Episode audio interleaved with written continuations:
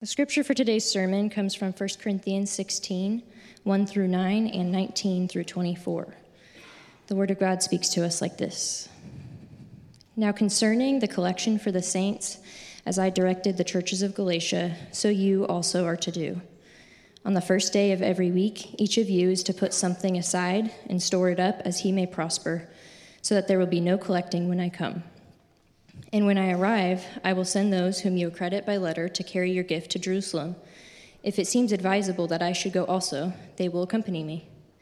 I will visit you after passing through Macedonia, for I intend to pass through Macedonia, and perhaps I will stay with you or even spend the winter so that you may help me on my journey wherever I go. For I do not want to see, yeah, I do not want to see you now just in passing. I hope to spend some time with you if the Lord permits. But I will stay in Ephesus until Pentecost, for a wide door for effective work has opened to me, and there are many adversaries. The churches of Asia send you greetings. Aquila and Prisca, together with the church in their house, send you hearty greetings in the Lord.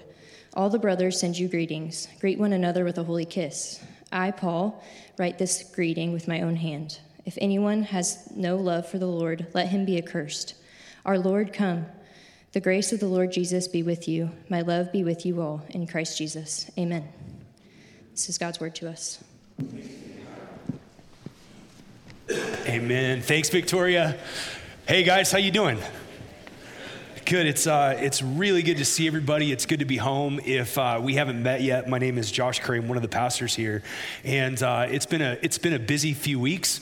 Uh, my wife and I got to spend a week in Southern California for our son's graduation from uh, the Marine Corps reconnaissance course, and a lot of you guys that know him and love him uh, have asked about him. So thank you guys for your prayers. It was a brutal nine months, and he made it through. And I think he he knows the Lord a little bit more deeply, and he's he's grateful for your prayers. So thanks for loving him. And then uh, my good buddy Tim Kimberly, who is a guy that we sent to rural Iowa to plant a church. Tim invited me and Kevin Colley to spend a week with him and a bunch of the leaders from his church riding bicycles across the entire state of Iowa. And now that seems like a good idea. And on the relational side, it was amazing. Like, we got to hang out with Tim, and thank you guys for praying for him after all he's gone through in the last year. Uh, I don't think he could be in a healthier spot. He's leading his family well, he loves Jesus, his heart's tender. We got to go deep with a bunch of leaders, and that was amazing. But if I ever tell you that I'm going to spend seven days tent camping in Iowa in the summertime and riding my bike 500 miles, please intervene if you love me and break my legs. it, it reminded me of everything that is wrong with tent camping in the summertime, only add saddle sores to that. So we, we won't be doing that again as much as I love church planners. Now, uh, today we get to wrap up First Corinthians. And, and I want to just, before we even pray, just invite you guys to just thank God out loud for what he's done in our church since we've walked through this book. Can we like clap and thank Jesus for giving us this letter? We, we've spent months walking through this amazing book, and, and, God's done really deep things in our church. He's deepened our understanding of what true wisdom is. He's corrected things that were broken in our church. He's stirred faith for us to be a functionally charismatic church that loves the Spirit of God and all of His gifts. He's done amazing things. And today we get to wrap up this book in chapter 16, and it's one of my favorite parts of this book. Uh, a lot of people don't like the closing to Paul's epistles. They feel stressed out about all the weird names. Paul typically brings greetings from people with strange names to people with strange names. But I've always loved the end of Paul's epistles because at the end of his letters, we're reminded that the transcendent glory of the gospel the beauty of the triune God, what God's done to reconcile us to Him, all of those lofty, amazing truths about the cross and the resurrection and reconciliation and new life and the new heavens and the new earth and all the things that are coming, all of that beautiful 50,000 foot truth also matters as a lamp unto our feet as we walk out the trenches of real life. It changes the way we do relationship. It changes the way we handle money. It changes our relationship with work and sex and parenting. And so when Paul gets to the ends of, of, the end of his epistles, and a lot of us are like, man, this just seems mundane and kind of boring and kind of foreign. I'm like, no, man, that's what God does. God takes things that are awesome and beautiful, so big that we can barely wrap our heads and our hearts around them, and then he brings those things down to the street level so that in the trenches we can be formed to look more like Jesus. Because all of life is sacred. All of life matters to God. And the resurrection of Jesus has bearing not just on the great day when Jesus returns, the resurrection of Jesus has bearing on what happens to you tomorrow morning when you wake up and don't want to get out of bed.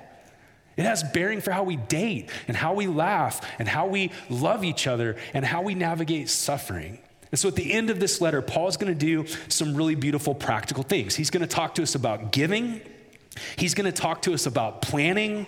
He's going to talk to us about relationships between churches and relationships in the church. And then Paul's going to close with a benediction that is a hundred proof gospel reminder of what Paul is willing to live and to die for, namely the grace of God. So I'm going to pray for you. You guys open your Bibles, 1 Corinthians chapter 16, and we'll dive in. Father, we really do thank you for giving us this book. Um, it's not just another book, it's not dusty, it's not just historical, it's living and it's active. And we've encountered you as we've opened your word. And we pray that we would encounter you today as we open your word. And we pray as we open up the book of Genesis that you would do deep foundational work over the fall. And we pray, Lord, that the things in our hearts that are disordered, the places where we struggle to love you and trust you, the places where we're bent against reality, the places where we're tempted to try to create our own reality that's not true and not beautiful and won't last, we pray that you would keep coming after us because you love us. Keep speaking to us, keep challenging us, keep being tender with us, keep our ears open and our hearts soft. And we pray today that you would do deep things as we open your word. And we ask all this in the name of Jesus. And everybody said, Amen. All right, I want to show you three things, and then we're going to close the benediction. Paul talks about giving. Look at what happens starting in verse 1. He says, Now concerning the collection for the saints, as I directed the churches of Galatia, so also are you to do.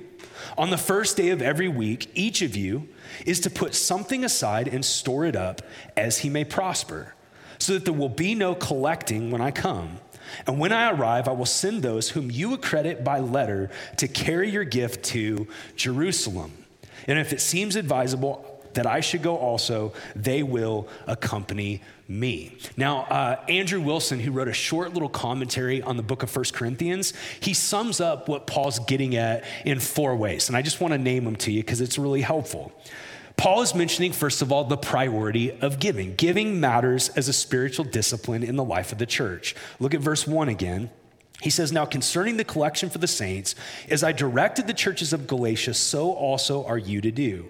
On the first day of every week, the Lord's day, each of you is to put something aside and store it up as he may prosper. Now, I want you to notice a couple of things.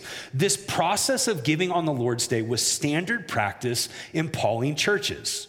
And the first day is a reminder of two things. It's a reminder that Christians should practice first fruits giving so that we don't just worship God with what's left over after we handle all the bills and all the things that we want to buy, but it should be a part of setting our lives apart and recognizing that all life belongs to Jesus. But it's also a reminder on the first day of the week that giving is not separate from worship, giving is something we do as we worship. The Heidelberg Catechism talks about what happens when we gather on the Lord's Day in question 103, and the answer is really interesting. Think about what they included as the regular practice of the people of God worshiping. Here's what it says I will diligently attend this, the assembly of God's people. Why? Well, to do these things to learn what God's word teaches, so that we can know God and know ourselves and know reality, to participate in the sacraments, baptism and the Lord's Supper to pray to God publicly. Uh, what we just did is we prayed for the nations as Phil led us. That's not just impotent words that we throw up at heaven hoping God cares, that actually shapes history.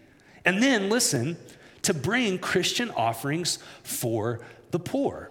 I, I, believe it's actually impossible to arrive at Christian maturity if we don't learn to actually practice faithful giving as a part of our worship to God. It matters. And it matters for a few reasons. It matters because when we start to give, we're starting to see God rightly. God is the one that gives first, God's the one that gives best, and the greatest gift that God's ever given us was his son Jesus. And so when we give, what's really happening is we're starting to have our hearts tuned to the very nature and essence of God, who's not a taker, but a giver. He overflows in generosity and creates everything that's beautiful. And then he gives of his very son so that we can be redeemed. And then he gives us everything we need for life and godliness. He sustains us. He even cares for sparrows and for flowers in a field. And everything we have is a gift from him. So when we give, it just means that we're starting to see God a little bit more rightly and more truly. In addition, as we give, it conforms us to the image of Jesus who came not to be served, but to serve.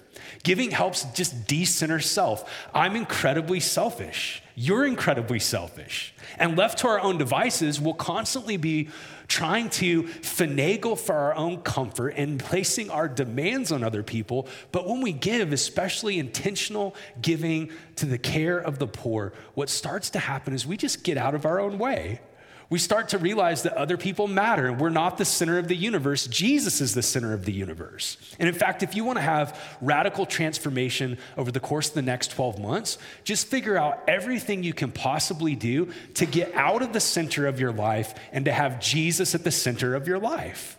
It will change everything. And part of that is giving.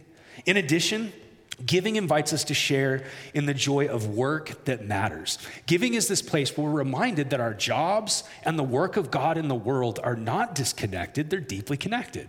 And God provides for our families through our jobs, but God also provides for the mission of His church and for the care of the poor and for the planting of churches. In addition, there's the possibility of giving. Look what He says. Look what He says in verse 2. On the first day of the week, each of you, is to put something aside. Each of you is a reminder that it's not just the responsibility of the wealthy to give, but that all Christians are called to give. And, and the thing that blesses God, and this should be a, a source of deep joy, especially if you're a college student or you're struggling to put food on the table, if you're not a wealthy person, what blesses the Father is not the size of the gift that we give, but the posture of our heart. You can give a little widow's mite, and that can be profoundly beautiful to God. The point is not that God's evaluating the giving based on how big it is, because here's the thing that's crazy about God He actually doesn't need anything. And, and, you know what? The Bible tells us in the Psalms, it's tongue in cheek. God's speaking. He's like, hey, man, if I was hungry, I wouldn't tell you guys. God owns everything. He needs nothing. He is completely satisfied and joyful in himself. So when we give, when we give, it's not because God is like stressed about making budget for the kingdom. When we give, when we give, we're invited to participate in what he's doing. And all of us should be able to participate, even if that's setting aside a little bit of ramen noodles. Like, I, I remember in the first three years of Frontline Church, I think we had two people with real jobs. It was all college students and you had to like navigate you had to navigate all the people smoking cigarettes outside of the building. And i would talk to our finance team about offering every week because we were broke as a dog. And, and every week they'd be like yeah man we had a lot of a lot of dollar bills a lot of change. Most of the dollar bills were wet and smelled like beer. But you know what?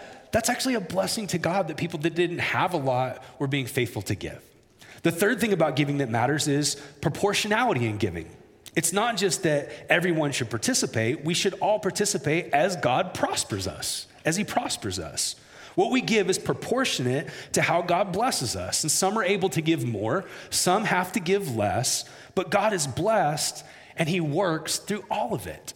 And, one of the things I would say is that if you're waiting to really make a lot of money before you start giving, guess what? You'll never start giving.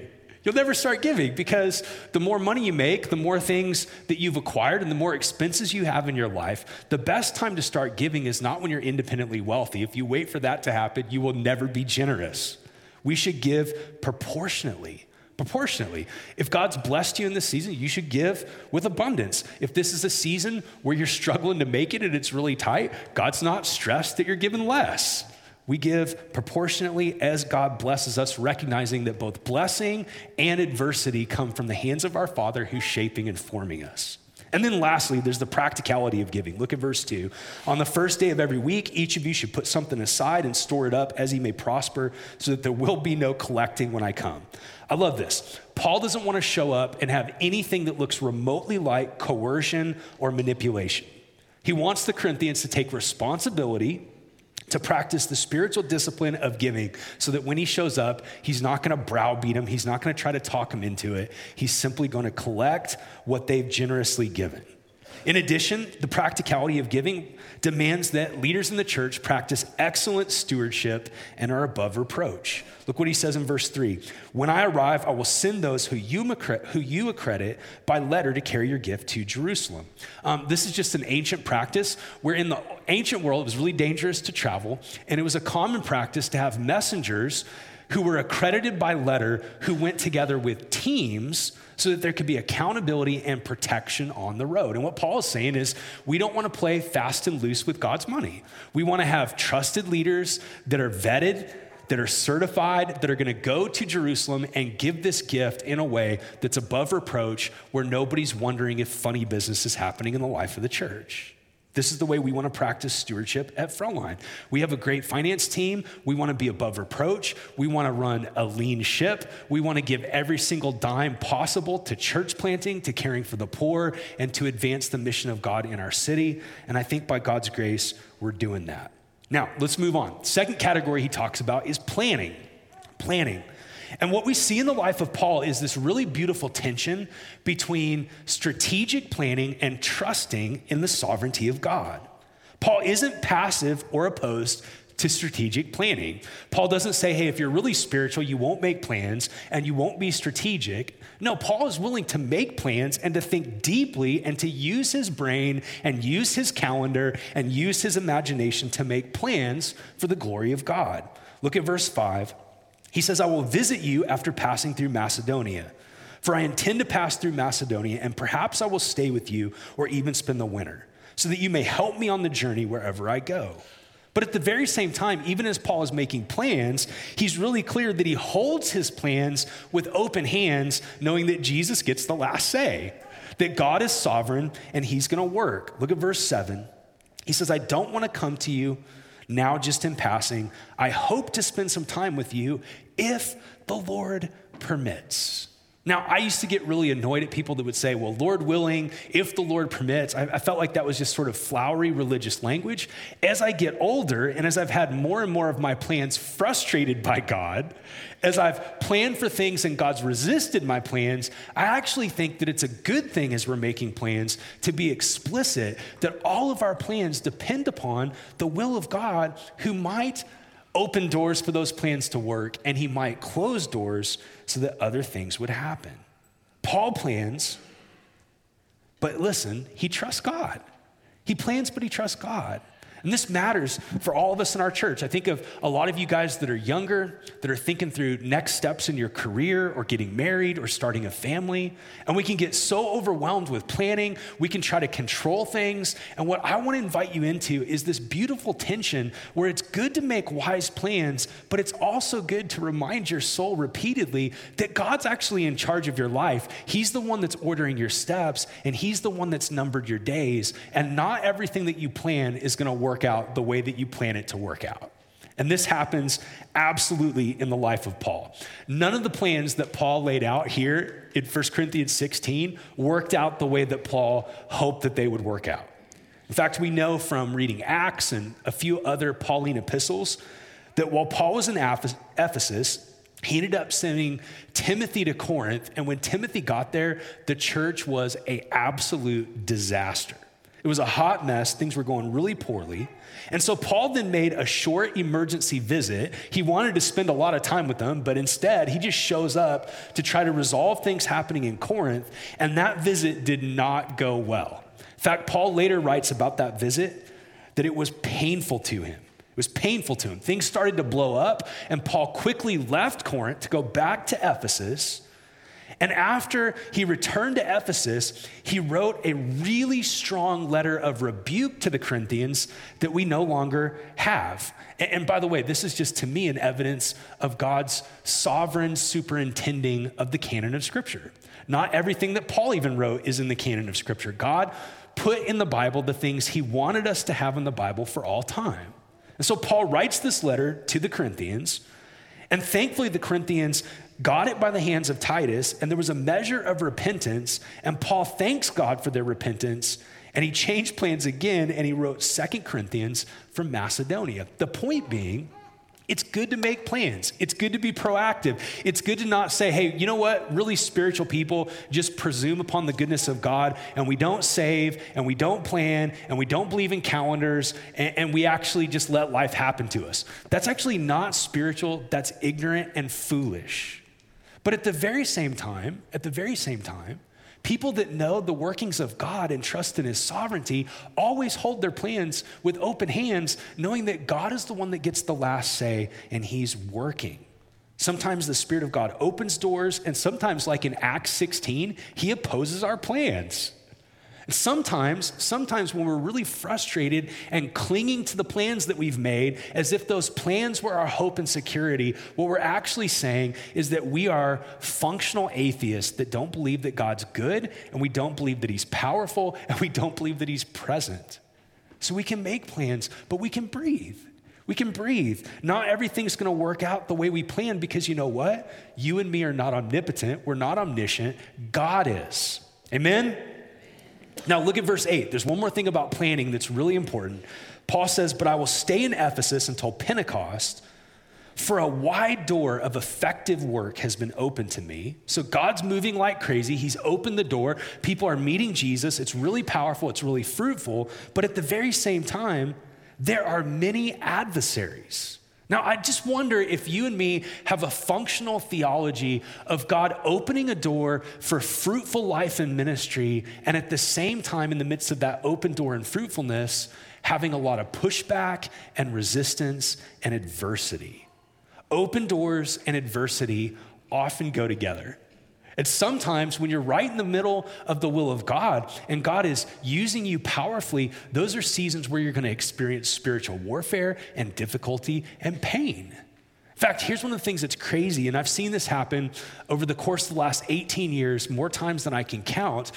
It happens in marriages all the time where one spouse will get serious about growing and maturing and repenting and following Jesus. And it just kind of triggers all kinds of things in the other spouse that then resist the growth.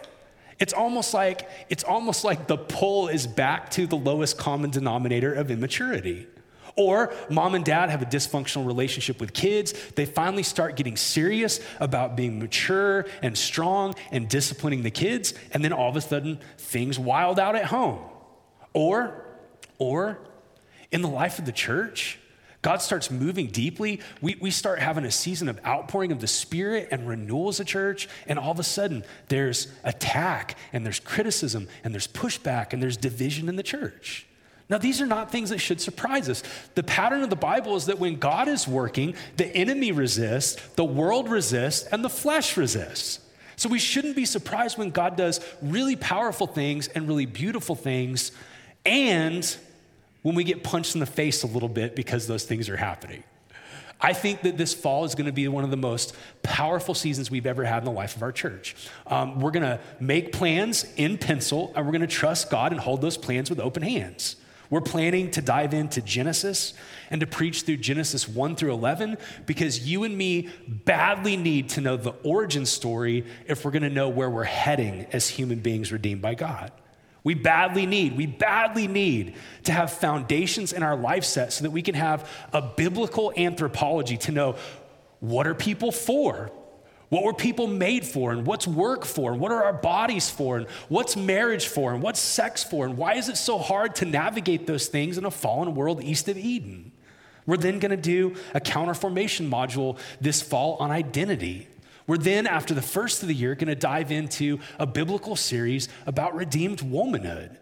And it's going to be a beautiful year. And here's what I'm expecting. If God opens the door and more people get saved and more people get added, and God starts doing work to transform our lives, and we start thinking more biblically and seeing the world more clearly, guess what's going to happen? Things are also going to break, and people are going to wild out, and fires are going to get started, and fights are going to be had. And praise be to God, I hope that that happens because that's actually evidence that God's working. All right, this leads to the third thing Paul talks about giving, he talks about planning, and then he talks about relationships. Relationships, particularly relationships between churches and relationships in the church. And Paul is explicit in this chapter and in a lot of his other epistles about churches partnering together to advance the mission of God. We already read in verses one through three about the Galatian churches and the Corinthian churches partnering together with giving to strengthen the Jerusalem church. That's three different regions working together to advance the gospel. But look what he says in verse 10. This also includes sharing leaders. When Timothy comes, see that you put him at ease among you, for he's doing the work of the Lord as I am. Timothy wasn't a part of the Corinthian leadership community. He was a part of the Ephesian leadership community, but there's cross pollination, there's sharing of leadership. Paul says, Let no one despise him. Help him on his way in peace, that he may return to me, for I'm expecting him with the brothers.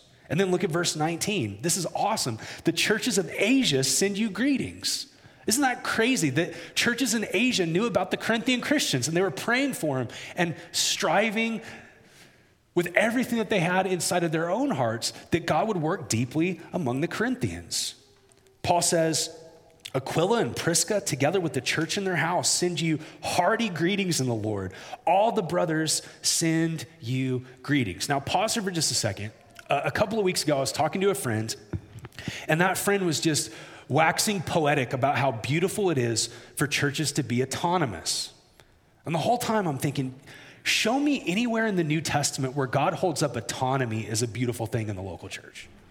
Autonomy is not a good thing for individuals, it's not a good thing for churches. What's beautiful for individuals and churches is to experience a depth of communion and partnership where our lives get folded in together in the common mission of God.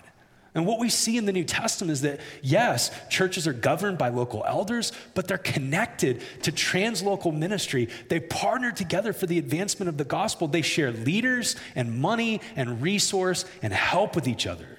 And this is an absolute commitment for our church. We're not a multi congregational church because we're trying to figure out how to franchise. We don't have five congregations that are all running together and a lot of church plants that we support and love and care for because we're trying to build a bigger platform for any leader in our church. We want to build communion between churches because it's biblical, it's fruitful, and even though it's costly and difficult, it's the best way to see more people meet Jesus and more churches get strengthened and planted. Frontline Church partners with churches and congregations to strengthen doctrinal foundations and to have our doctrinal foundations strengthened. We work with other churches to develop and resource leaders and deploy leaders into the mission. We're collaborating between a bunch of our congregations right now to think about leadership teams to plant in Midwest City, Del City, in Guthrie, Oklahoma, in Norman. We're working together to think about what are our next international church plants as we come alongside what God's doing in places like Asia in the Middle East. We want to share resources. We know that the mission of God is too big for any one church, but when we actually get brought together by the grace of God, we can do more together than what we can do individually.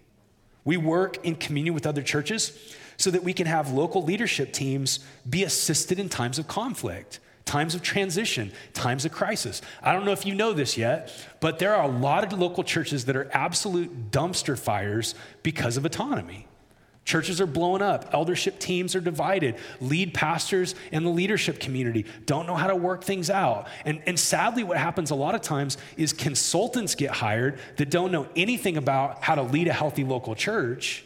And what we desperately need in the local church is not just professional consultants that come in and make bad situations worse. What we desperately need in the local church is to have interconnected leadership communities that are willing to fight for each other and love each other and share with each other. If things ever get crazy at Frontline, I praise God that we have friends like Steve Huber and Bob Thune and Hunter Beaumont and Donnie Griggs and John Murphy, and the list goes on and on and on with all of these great leaders that you guys know and that we trust who could help us resolve conflict as a church. In addition, we just want to practice mutual strengthening and sharing resources and missional collaboration and church planting. And we want to see more people meet Jesus. It's not that complicated. It's hard, but it's not complicated. We want to stack hands for the things that God cares about and work with other churches. And, and I would just say, like, that's not something you have to be thinking about all the time as a member of our church, but it is something from time to time that you should be aware of as a core part of our DNA that matters. That matters. We are not going to just warehouse people and warehouse money and just try to get bigger and bigger and bigger. We're going to do everything we can to follow what the Spirit's doing, to send and to give away and to bless what God's doing in other regions. Now, relationships within a church also matter. And Paul's going to mention just a few things. He's going to remind the Corinthians to follow qualified leaders. He's going to ask them to honor and recognize virtue and service and he's going to ask them to greet each other with the kiss of peace. Let's talk about all three of those really quickly. Look at verse 15. Now I urge you, brothers, you know that the household of Stephanas were the first converts in Achaia. And they were devoted, and they have devoted themselves to the service of the saints. Be subject to such as these and to every fellow worker and laborer. He wants them to follow the trusted, qualified leaders in their church. And he's not advocating for blind obedience. He's not. Um, Paul would be the first one to say that if leaders are no longer teaching the Bible, if their character's a hot mess, if they're not repenting, you need to confront them. You don't follow bad leaders doing bad things. That's a cult. But at the same time, at the same time, we live in a moment that's so marked by rebellion. Paul also is going to rebuke obstinate people that are unwilling to follow any leadership. And he's going to say, hey, man, God's put leaders in your church, and the leaders in your church are there to love you and serve you. And according to Hebrews 13, you should follow them because that's going to go better for you. Better for you. I'm, I'm thankful that we have a leadership community with a whole lot of elders, and I'm thankful that if you're in a community group, you're only a couple moves away from an elder that knows what's happening in that cluster of community groups. And we want to grow as a team that has more and more qualified elders and deacons to love and shepherd the church. We, have got a bunch of amazing guys that are about to go through an elder development cohort this fall. And we're praying that over the course of the next two years, that God would raise up more and more men to be elders and men and women to be deacons so that the church can have healthy, qualified, known, vetted leaders to shepherd the people of God. Now, he also mentions honoring and recognizing virtue and service. This is something that's so countercultural. Look at verse 17. I rejoice at the coming of Stephanas and Fortunatus and Achaicus because they have made up for your absence. They refresh my spirit as well as yours. And then look what he says give recognition to such people. This is a really important thing. The one thing that we're called to outdo each other in in the local church is what? Showing honor showing honor. What Paul is saying is, hey man, flattery is not what we're aiming at. Sucking up is not what we're aiming at. What we're aiming at is when you see virtue and service in another believer. When you see something in another believer that gives you a clear picture of Jesus and the way that he serves and the way that he loves, you should recognize that. You should name that and affirm that because that actually strengthens the culture of virtue in a local church. We want to be a church that does that, man. If you're in your community group and you notice that the person that's hosting that community group is just practicing gospel hospitality and they're willing to care for people and open their home and cook good meals, like that's not something you should just experience without naming it. You should speak into it. Sisters should affirm other sisters when they see something powerful and beautiful and glorious at work in their life. Hey, sister, it blessed me the way that you took a stand on that issue, the way that you confronted that division with another sister. You just did something that gave me a clearer picture of Jesus and his work to bring reconciliation. I want to name that and recognize that and honor that. We want the men of our church to honor and recognize each other. I, think of ways in which I've seen guys in our church just go above and beyond to love their kids and love their families. Uh, I, I'm reading I'm reading the questionnaires that the men put together for our elder development cohort. And three times, three times on Thursday, I was brought to tears just hearing these men write about how they're loving their wives and they're caring for their kids and they're managing difficult, busy jobs. And I was exhorted to want to be a better man. And when I sit with those guys, I don't want to just think that. I want to say to them, hey man, like I actually learned about parenting reading the way that you're going after your kids' hearts. We want to have a culture of honor, not a culture of flattery. There's a big difference between the two, right? We want to affirm what's virtuous. We want to affirm places where others are serving. We don't just want to suck up to each other. And then he mentions greet one another with a holy kiss. Verse 20, all the brothers send you greetings, greet one another with a holy kiss. Now, I want to pause here because this is really interesting. The kiss of peace, by the time of Justin Martyr in the mid second century, became a formal part of the Eucharistic liturgy. And the Christians, before they would come to this meal, they would greet each other with the kiss of peace because the kiss of peace became a symbol of reconciliation and unity that Jesus had purchased with his blood. So, as Christians greet each other on the Lord's Day with the kiss of peace, they were making sure that if there was anything divided between them, anything that was off, uh, offenses or hurts or unsaid things between them, the kiss of peace was this reminder that there's a horizontal dynamic to what God's done for us in Jesus, not just a vertical. We need each other. And we're invited to maintain the unity of the Spirit and the bond of peace in the way that we reconcile and forgive and love each other. Now, th- this doesn't mean that we have to formalize the kiss of peace today. The kiss of peace wasn't awkward in their culture because in the Greco Roman world, they greeted each other with a kiss. If we instituted the literal kiss of peace in our church, creepy people would just get creepier. We're not trying to do that. But, but the principle, the principle, the principle remains the same. And that's why every single Sunday we greet each other with the peace of Jesus. That's why we break bread together in community groups. That's why men and women get together in discipleship groups so that we can maintain the unity of the Spirit and the bond of peace. And then finally, Paul gets to this benediction, and it's so beautiful. We, we could literally do a four week sermon series just on this benediction, but for the sake of time, let me just show you a couple things in closing. Paul wants them to see that truth and love are not incompatible. Truth and love are not incompatible. Look at verse 24, 21. I, Paul, write this greeting with my own hand. If anyone has no love for the Lord, let him be accursed. That's a strong statement. That's a strong warning. If you don't love Jesus, and the way that you know you love Jesus is if you're being conformed to deeper obedience to Jesus. If you don't love Jesus, let that person be anathema or cursed. That's a heavy thing to say. That's a hard thing to say. That's an offensive thing to say. But then at the same time, look at verse 24. My love be with you all in Christ Jesus. Amen. What Paul is modeling for us in the way that he writes and the way that he lives is that truth and love are not incompatible. Warnings and compassion are not incompatible, even though in our culture we think that they are we need desperately, we need desperately to be the kind of people that recognize Proverbs 27 6 is true for all of life. Faithful are the wounds of a friend, profuse are the kisses of an enemy. If our only framework for interacting with people in relationship is the vibe test or the boat not being rocked, listen, guys, you'll be tempted to think that people that are simply apathetic towards you and never say hard things are your friends. And you'll be tempted to think that people that actually love you enough to go after your heart and occasionally say things you don't want to hear are your enemies.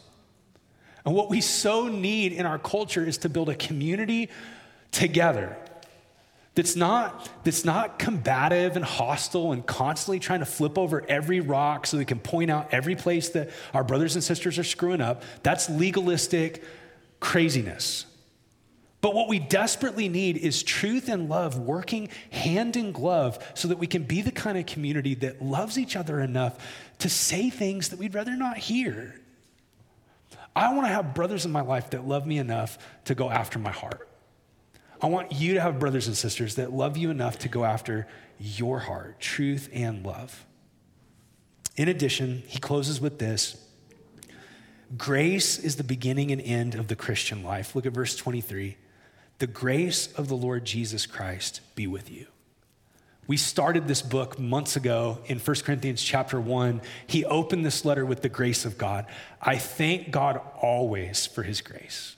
And he ends this book with the grace of God. Corinthians is bookended with grace because the entire Christian life is bookended with grace.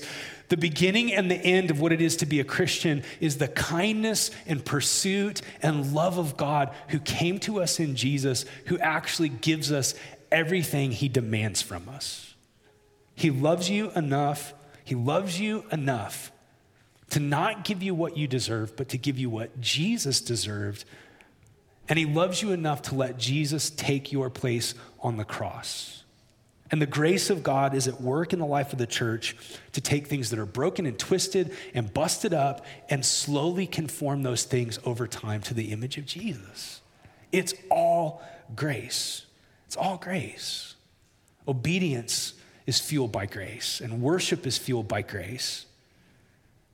Repentance is fueled by grace. It's the kindness of God that leads us to repentance. It's God's love and God's mercy and God's pursuit in Jesus that makes up the sum total of the Christian life. He starts with grace and he ends with grace. And my prayer is that our church would be marked by more and more of God's grace. That God's grace would lead more people to faith in Jesus, that He would lead more of us in this room to deeper obedience to Jesus, that His grace would lead us to forgive each other and be reconciled. That His grace would lead us to sacrificial acts of courage and following Jesus on mission. I pray that God would meet us like He met the Corinthians with truth and with love because we need it. Will you join with me in prayer?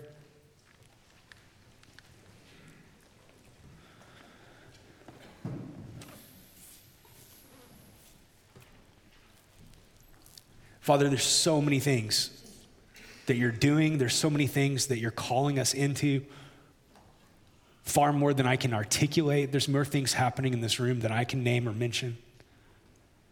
So, Father, we bless your work. We bless all the things that you're doing in this room. We pray that you would capture our hearts. We pray that you would deepen us. We pray that we would become people that embody more and more the glory of Jesus that we would be conformed more and more to the image of Jesus. God, we want to offer the fall to you. We pray that this would be a fall marked by both deepening and widening of your church. We want to pray for all of our partners, God, for all the churches that we love and run with all over the world. We pray that you would bless them and strengthen them, make us a blessing to them, and make them a blessing to us. God, we pray against autonomy and isolation for individuals and families and churches. And we pray that you would help us to figure out how to fight for each other.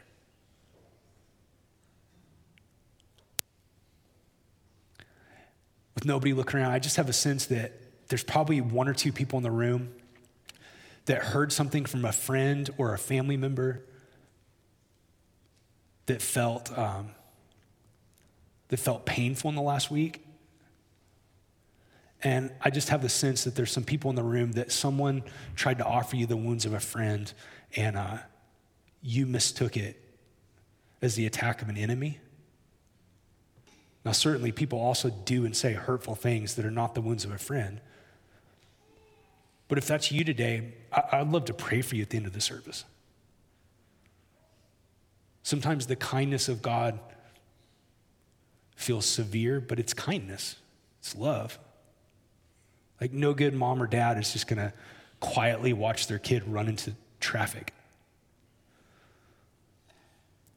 So, God, I just pray today as we close that you would feed us as we come to this meal and protect us and guide us.